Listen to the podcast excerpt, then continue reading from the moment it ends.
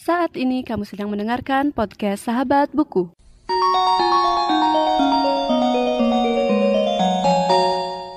Set in an imagined town outside Tokyo, Clarissa Gunawan's dark spellbinding literary debut follows a young man's path to self-discovery in the wake of his sister's murder.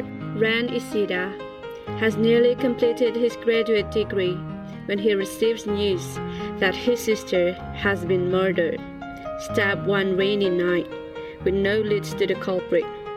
He heads from Tokyo to the town of Akakawa to conclude her affairs, failing to understand why Keiko ever left their family for this desolate place.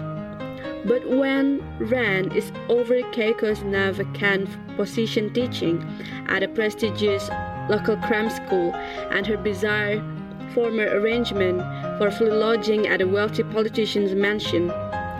He decides to step into her shoes in order to better understand her life. As he comes to know Akakawa's eccentric figures and delves into his shared childhood with Keiko, Ren realizes that his sister kept many secrets even from him.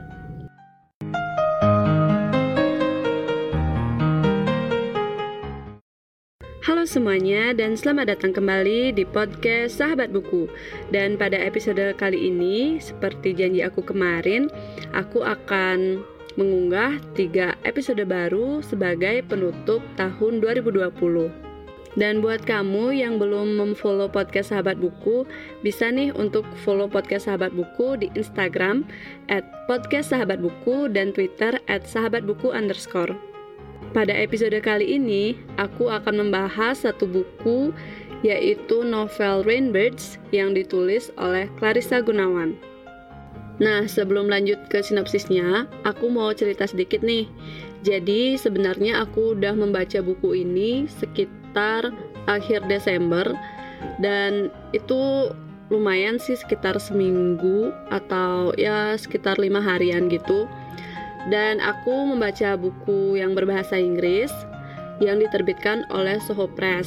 Dan untuk versi bahasa Indonesia-nya kalian juga udah bisa nemuin dan penerbitnya dari Gramedia Pustaka Utama. Cerita dari novel Rainbirds diawali oleh percakapan antara Ren Ishida dan seseorang bernama Honda. Jadi Ren Ishida ini adalah tokoh utama dari novel ini. Dia adalah seorang mahasiswa tingkat akhir dari Keio University.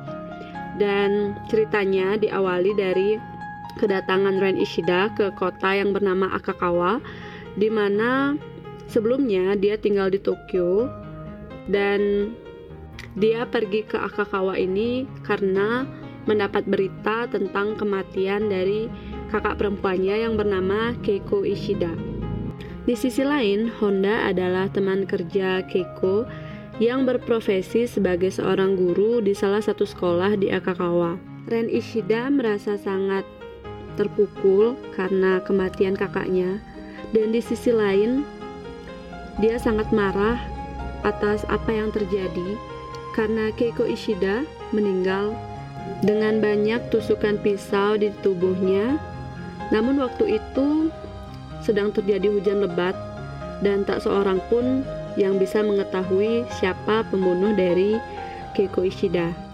Setelah kematian Keiko Ishida, posisi guru yang tadinya dia tempati berpindah kepada adiknya yaitu Ren Ishida karena Ren ditawari untuk menjadi guru di sekolah tersebut.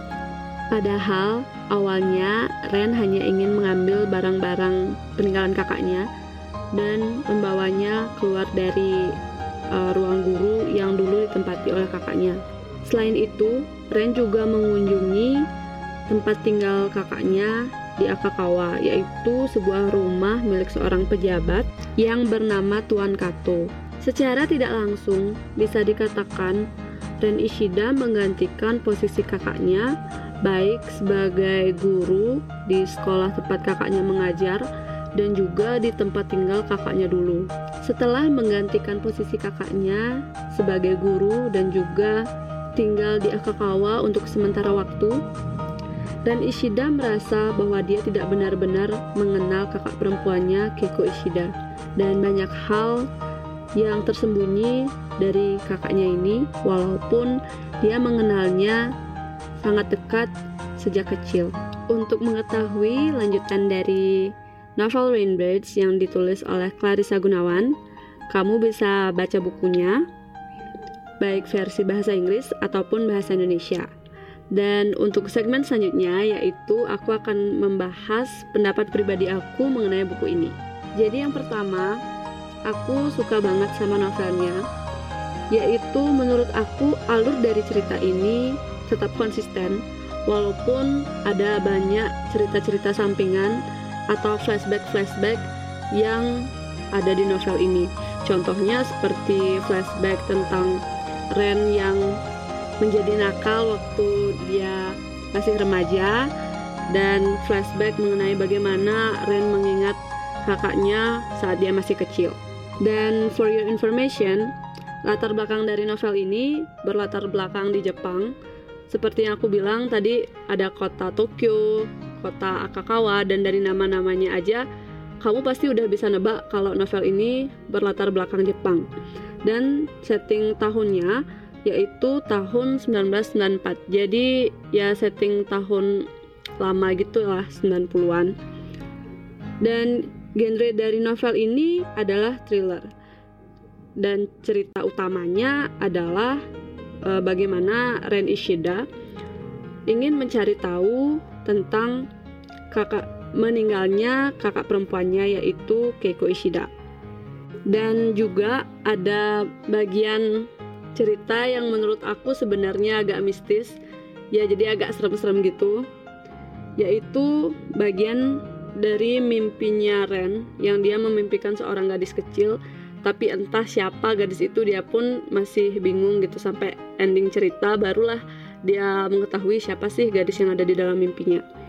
Dan satu lagi aku belum sempat mention tadi ada uh, seorang tokoh yang notabene dia tuh sebenarnya bukan tokoh utama ya tapi uh, karena apa ya bisa dibilang kayak hubungannya dia dengan Ren Ishida membuat aku kayak suka aja sih sama tokoh yang satu ini yaitu seorang tokoh yang bernama Seven Stars jadi tokoh ini adalah seorang murid dari uh, dulu adalah muridnya Keiko Ishida tapi ya bisa dibilang dia salah satu siswa di sekolah tempat Ren mengajar di Akakawa itu yang dulunya merupakan uh, sekolah tempat kakaknya mengajar.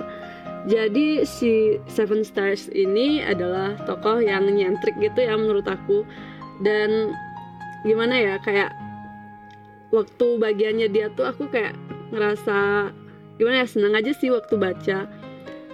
Dan dia merupakan orang yang nyentrik dan juga ada kejadian waktu dia mencuri permen karet gitu. Jadi salah satu bagian yang menurut aku bisa ngebuat kita agak lupa ya sama tujuan utama Ren Ishida untuk datang ke Oka, ke Akakawa itu. Karena kan seperti aku bilang tadi ada beberapa cerita sampingan.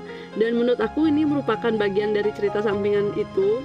Karena ngebuat aku bisa agak lupa nih sama alur yang uh, tentang pencarian siapa sih pembunuh kakaknya. Tapi di sisi lain aku malah jadi fokus ke Seven Stars ini gitu. Tapi nggak mengurangi esensi dari uh, alurnya sendiri.